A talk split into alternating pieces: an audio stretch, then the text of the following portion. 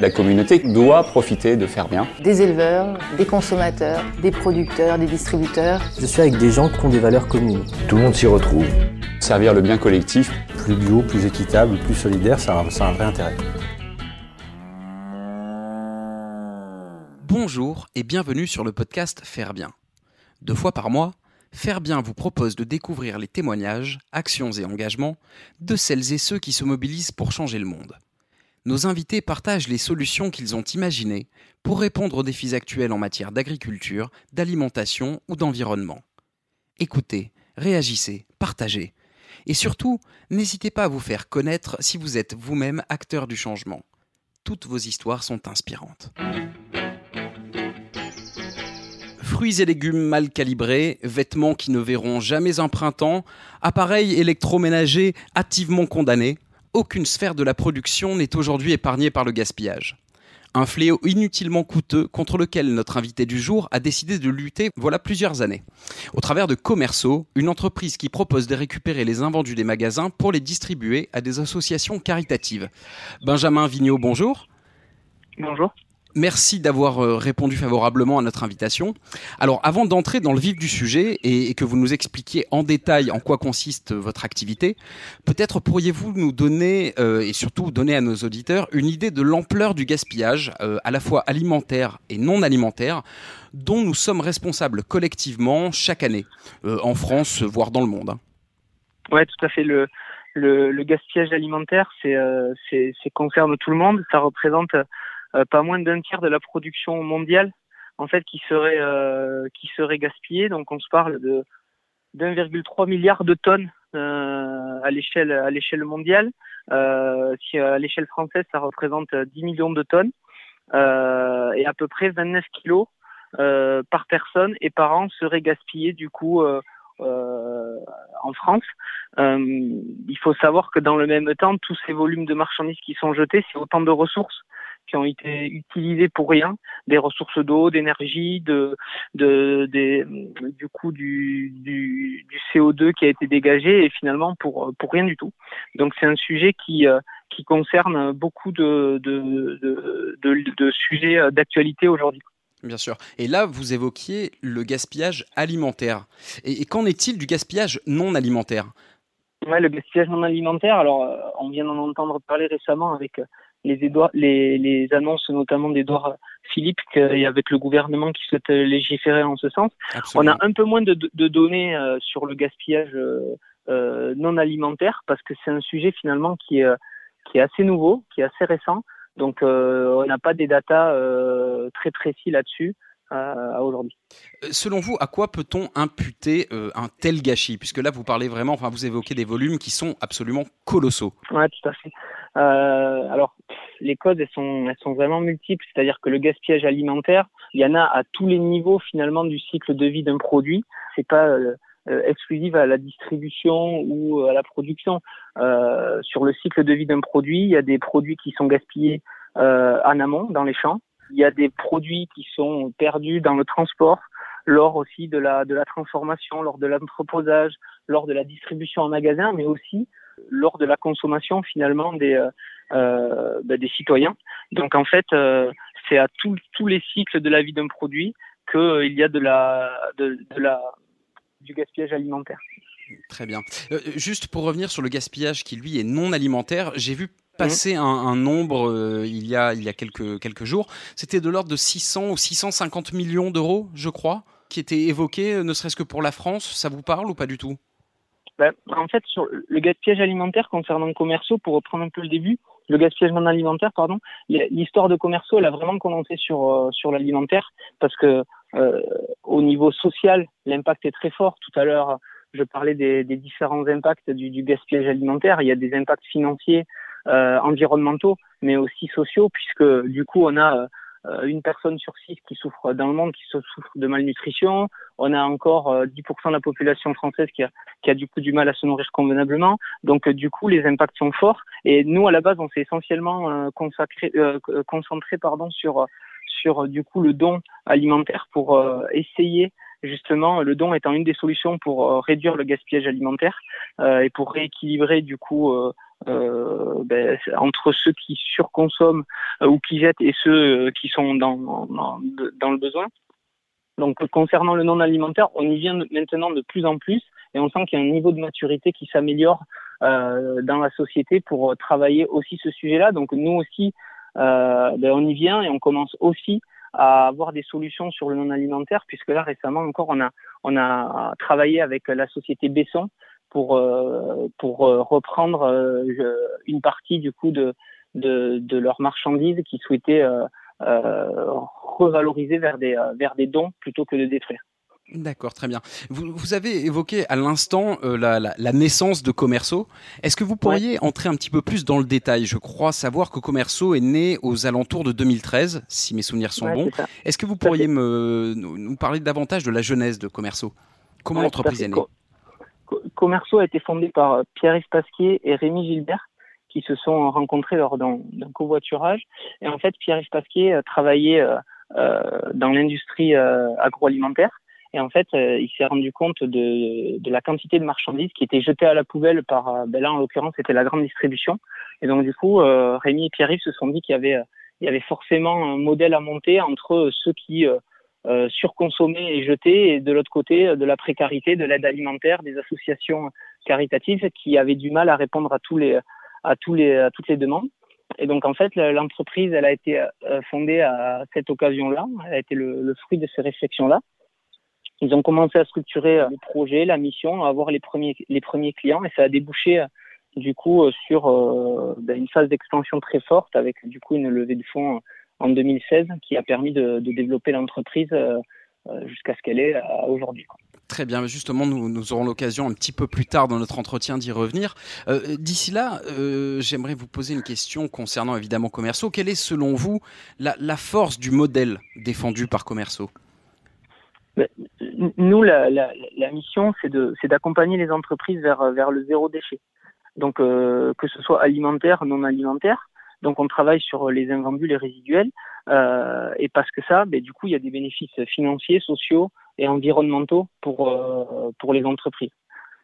Oui, qu'entendez-vous par, les, par, par bénéfices? Quels sont? Parce que en fait, on perçoit assez facilement le bénéfice que les associations peuvent tirer du mhm. système que vous avez mis en place. Hein, c'est mhm. une évidence. En revanche, en ce qui concerne les entreprises participantes, peut-être que les gens euh, l'identifient moins facilement. Est-ce que vous pourriez donner des, exemples concrets, justement, qui leur permettraient de le saisir? Euh, alors, du, coup, le modèle, quand on travaille avec euh, avec une entreprise, que ce soit la grande distribution ou un industriel de l'agroalimentaire, on va avoir une approche globale, du coup, pour caractériser finalement les, invendus et les déchets résiduels. Donc, c'est une approche qui ne se limite pas aux dons. Ça a été le cas au début, comme je vous l'ai expliqué, c'était là, on va dire, le périmètre premier. Aujourd'hui, on a une approche globale pour faire le point sur euh, sur les invendus et, les résiduels, et on va on va mettre des solutions d'innovation euh, et on va apporter du coup des nouvelles technologies pour euh, mettre une succession de d'actions pour arriver à un zéro déchet.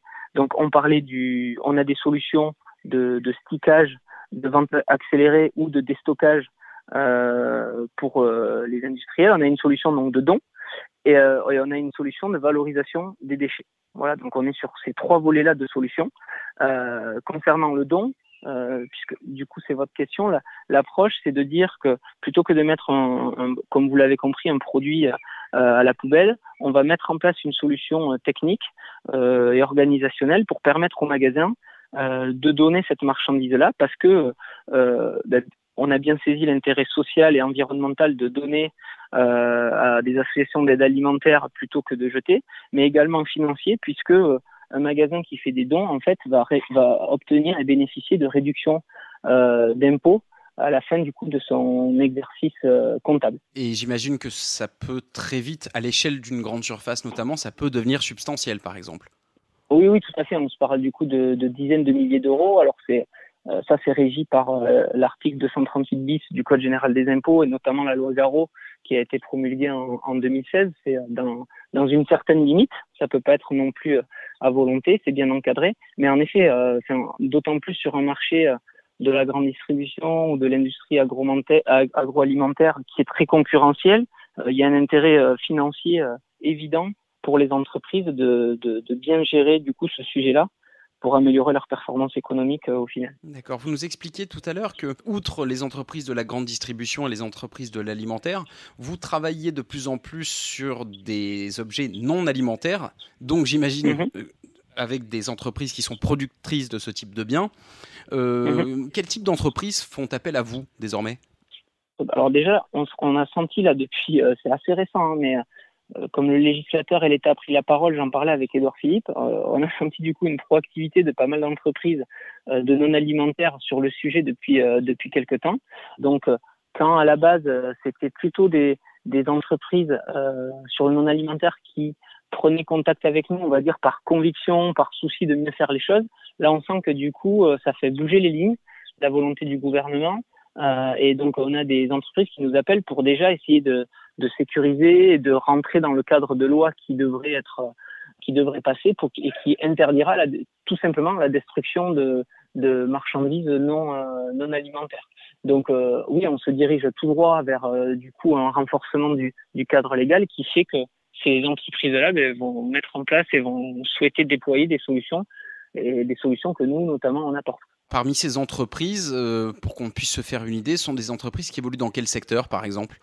Ben, on, on, trouve des détaillants d'articles de sport, on trouve du, euh, on trouve du bricolage, euh, on trouve euh, des, des, des, produits de santé, on trouve des produits cosmétiques, enfin tous les marchés.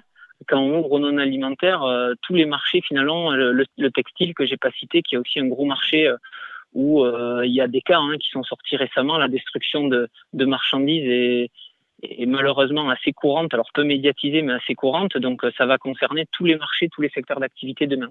Tout à l'heure, vous avez évoqué euh, les solutions que vous mettiez à disposition des entreprises de sorte qu'elles puissent mieux gérer leurs invendus et leurs déchets. Est-ce que vous pourriez donner pour nos auditeurs des exemples très concrets de ce type de solution que vous apportez directement aux entreprises de sorte qu'elles puissent euh, réaliser ce type d'opération? Oui, tout à fait. Du coup, les solutions qu'on apporte, elles sont de trois types. On a les ventes accélérées de produits, on a les dons alimentaires et on a la valorisation des déchets résiduels, en fait, ce qui reste au bout du bout. Donc, si je prends un exemple, euh, le premier, c'est sur euh, du coup la vente accélérée des produits. Euh, on a des industriels de l'agroalimentaire qui font appel à nous parce qu'ils font ce qu'on appelle du déstockage, euh, des dégagements, euh, et ils font appel du coup à des déstockeurs ou à des soldeurs. Euh, ça se fait tout le fond. Aujourd'hui, tous les industriels de l'agroalimentaire, petits ou, gros, le, font. Et en fait, c'est un univers qui, qui a besoin, ou en tout cas nous, notre volonté, c'est d'apporter euh, euh, plus de simplicité et pour favoriser justement le fait que les produits se vendent plus vite, mieux euh, et sécuriser aussi les, les transactions. Donc, on va gérer du coup le stock d'invendus d'une entreprise pour permettre de l'écouler sur sur sur ce marché-là des, des, soldeurs et des déstockeurs. Je peux prendre un autre exemple ensuite sur les dons. voilà, on va avoir sur notre solution donc ces dons euh, en grande distribution, euh, qui est du coup la genèse de, de l'aventure de Commerceau. Euh, on va travailler avec un supermarché, on va faire le diagnostic finalement sur l'ensemble des déchets des invendus qu'il a et qui partent à la poubelle, on va on va essayer justement parce que ce qui est le cas, ils font beaucoup de choses hein, par contre, hein. ils font vraiment beaucoup de choses, mais il en reste toujours. Quelles sont les pistes d'optimisation? Et puis concrètement, on va mettre en place des solutions numériques parce qu'on met des outils on équipe du coup les, euh, les, euh, les associations d'aide alimentaire d'objets pour euh, du coup simplifier la dématérialisation des produits, la maîtrise de la chaîne du froid. on va multiplier les journées de collecte et puis du coup pour permettre aux magasins qui donnent, je prends un exemple, qui donne 10, ben demain grâce à la solution mise en place, il va donner 30, 40. on va multiplier par 3, par 4 du coup les dons qui sont réalisés. D'accord. Oui, effectivement, c'est efficient. Euh, ça fait maintenant à peu près six ans que, l'entreprise existe. Aujourd'hui, Commerceau, ça donne quoi en chiffres par rapport à ses débuts? Euh, Est-ce que vous pourriez nous en donner quelques-uns qui illustrent notamment la croissance de l'entreprise et la croissance du secteur de manière générale? Oui, aujourd'hui, Commerceau, c'est euh, à peu près 15 millions de repas sur l'offre donc de dons. 15 euh, millions de repas qui sont collectés à l'année. Ça représente 7400 euh, tonnes de marchandises euh, sauvées Et puis, euh, plus concrètement, on a 600 clients aujourd'hui partenaires. On travaille avec à peu près 1000 associations caritatives en France.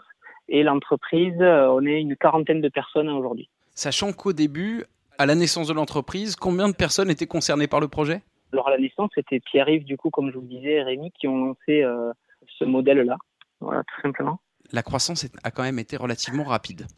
Ouais, tout à fait. Pour vous donner une idée, ensuite, sur il y a à peu près euh, trois ans, euh, il devait y avoir à peu près euh, 50, euh, une cinquantaine de clients, entre 50 et 100 clients. Aujourd'hui, on en a 600. Voilà. Ça va, ça va particulièrement vite. Vous avez, vous avez évoqué tout à l'heure l'intervention d'Edouard Philippe à l'Assemblée nationale, c'était le 4 juin dernier, euh, et il a fait part de sa volonté d'éradiquer le gaspillage non alimentaire d'ici 2 à 4 ans. Donc la volonté est forte et l'ambition l'est tout autant. Euh, selon vous, parce que moi j'ai été surpris en fait par le, délai qui a été affiché comme, comme ambition, selon vous cet objectif de 2 à 4 ans d'éradication est-il réaliste? C'est toujours euh, délicat de, dire ça. Je pense que pour l'instant, ça suffit pas pour de. Euh, on n'a pas assez d'éléments pour répondre à cette question. C'est-à-dire que l'objectif est affiché. Maintenant, il va falloir voir au niveau parlementaire ce qui ressort de la loi et est-ce qu'on se donne vraiment les moyens d'y arriver. L'objectif, il est ambitieux.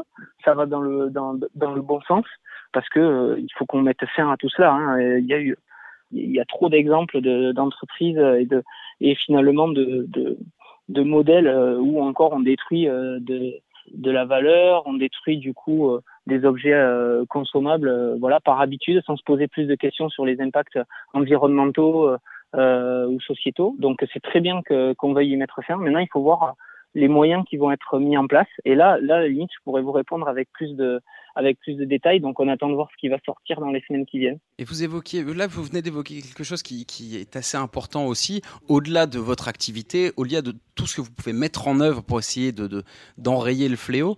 Euh, il y a aussi une part de, de, comportement individuel qui compte énormément. Euh, j'aurais envie de dire d'éveil des consciences d'une certaine manière. Est-ce que vous avez le sentiment, au travers de toutes les personnes que vous êtes amené à fréquenter, que graduellement cette prise de conscience, elle commence à gagner euh, bah, toute la population petit à petit, qu'on prend conscience de euh, la valeur de notre gâchis, si je peux m'exprimer ainsi? Non, mais vous, avez raison, c'est euh, c'est fondamental et il faudrait que ça aille que ça aille encore encore plus vite parce que on est sur euh, et on repose sur euh, sur le modèle euh, qui a été mis en place depuis depuis des années. pendant des années, on a vu, j'ai envie de dire, uniquement les vertus de de, de celui-ci, l'accès à, à la consommation au plus grand nombre, la production de masse, l'industrialisation, qui a certes des, des, avantages, mais maintenant, je pense aussi qu'on ouvre les yeux sur sur les dérives. On est allé trop loin sur bien des, des niveaux, et, et, et, du coup, nous à notre humble à notre humble mesure, c'est aussi de rééquilibrer ça et de trouver des solutions pour stopper euh, stopper l'hémorragie. Alors nous, notre sujet, c'est c'est le gaspillage alimentaire et, euh, non alimentaire, mais, il faut que cette prise de conscience elle continue à, avoir lieu. Euh, elle est décisive parce que euh, pour faire changer les lignes, c'est aussi euh, le, politique qui doit aller euh, dans le bon sens. Et puis, euh, ben, ça vient aussi euh, de tous les citoyens que nous sommes. Et cette prise de conscience-là, elle va faire aussi changer les lignes parce que c'est pas simple hein, de faire passer des lois sur le gaspillage parce qu'il y a des modèles qui sont en place depuis depuis des années. Il y a souvent des lobbies très forts pour faire changer des entreprises très puissantes sur leur manière de produire, leur manière de commercer. Donc cette prise de conscience-là, elle est, elle est fondamentale, sinon ça changera pas. Est-ce que vous avez déjà eu le sentiment vous-même de vous heurter à cette puissance des lobbies ou euh, à leur incurie, à leur incapacité à, voir les choses de manière différente? Est-ce que de, votre expérience, vous avez déjà vécu ça? Nous, à notre, euh, à notre, enfin, on est, on est une, petite, euh, une petite structure euh, encore à aujourd'hui, donc les, lobbies en tant que tels, non, on n'est pas, on n'est pas, on n'est pas confronté, mais bien entendu et que euh, et je pense que tous, hein, aujourd'hui, enfin beaucoup, euh, on, voit encore les limites de, de l'ancien modèle. Et il y a des choses qui doivent changer, que ce soit sur le gaspillage, donc on voit, que ce soit parfois sur les déchets, sur euh, le tri, donc je vais pas faire la liste, mais on, se rend tous compte aujourd'hui de manière cohérente de, choses que on se dit mais ça comment c'est encore c'est comment c'est encore possible aujourd'hui en 2020 et, c'est juste que je pense que il y a aussi des des, il, faut, il faut faire avancer tout le monde en même temps. Et du coup, il y a aussi des, des, intérêts qui font que ça va un peu moins vite. Voilà, tout simplement. Nous avons parlé des ambitions que le, gouvernement euh, a fixées en matière de, gaspillage. Mais en parlant d'objectifs, justement, quels sont ceux que vous nourrissez pour Commerceau dans les années, les mois ou les années à venir? J'ai cru comprendre que vous commenciez peut-être à regarder euh, en dehors des frontières de la France pour, qui sait, peut-être euh, essayer de reproduire le modèle à l'étranger. Euh, oui, pourquoi pas. Euh, en effet, bien entendu, puisque le gaspillage alimentaire, euh, malheureusement, il se limite pas euh, alimentaire et non alimentaire ne se limite pas à, à, à la France. Donc oui, pourquoi pas un jour. ensuite, on est on est quand même concentré sur notre sur notre mission première et qui est sur sur le marché français aujourd'hui, qui est d'accompagner les entreprises vers le zéro déchet. Donc à la base, on est parti sur l'offre de dons. Maintenant, on a une offre de, de, vente accélérée. On travaille aussi sur sur les déchets. On a un marché qui est en train aussi de s'ouvrir, qui évolue aussi au niveau légal. Qui, quand je dis qu'il est en train de s'ouvrir, c'est aussi que la prise de conscience, on l'évoquait, euh, des, des, citoyens, c'est aussi qu'il y a une prise de conscience des entreprises par ricochet finalement, parce qu'ils veulent répondre aussi aux attentes de, des citoyens. Donc euh, c'est assez c'est assez changeant. Donc on reste concentré là-dessus. Euh, L'étranger, bien bien sûr, ça fait aussi partie de notre de notre plan de développement, euh, mais on veut pas non plus aller euh, aller trop vite. On veut faire bien les choses et à la fois pour avoir des solutions de de qualité, puis à la fois pour, euh, pour l'ensemble de notre équipe, il y avait aussi étape par étape. Ce qui se comprend tout à fait. Mm. Eh bien écoutez, Benjamin, merci de, de nous avoir sensibilisés à la question du gaspillage et surtout, surtout à ces solutions. Donc en visitant euh, votre site internet, je suis tombé sur cette jolie citation de Saint-Exupéry qui dit la chose suivante, si mes souvenirs sont bons.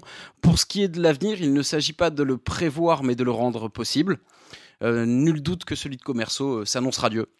Donc euh, Benjamin, merci encore de, du temps que vous nous avez accordé. Avec plaisir, et, Olivier, merci. Et puis on vous souhaite évidemment le meilleur pour Commerceau et pour vous-même. Merci, à très bientôt. À très bientôt. Si le gaspillage constitue l'une de vos préoccupations, nous vous conseillons d'aller voir le site www.fairebien.com et de vous abonner au podcast Faire Bien et à la page Facebook. Vous y trouverez toutes les informations pour comprendre comment participer à votre échelle au changement. La communauté doit profiter de faire bien. Des éleveurs, des consommateurs, des producteurs, des distributeurs. Je suis avec des gens qui ont des valeurs communes. Tout le monde s'y retrouve. Servir le bien collectif. Plus bio, plus équitable, plus solidaire, ça a un vrai intérêt.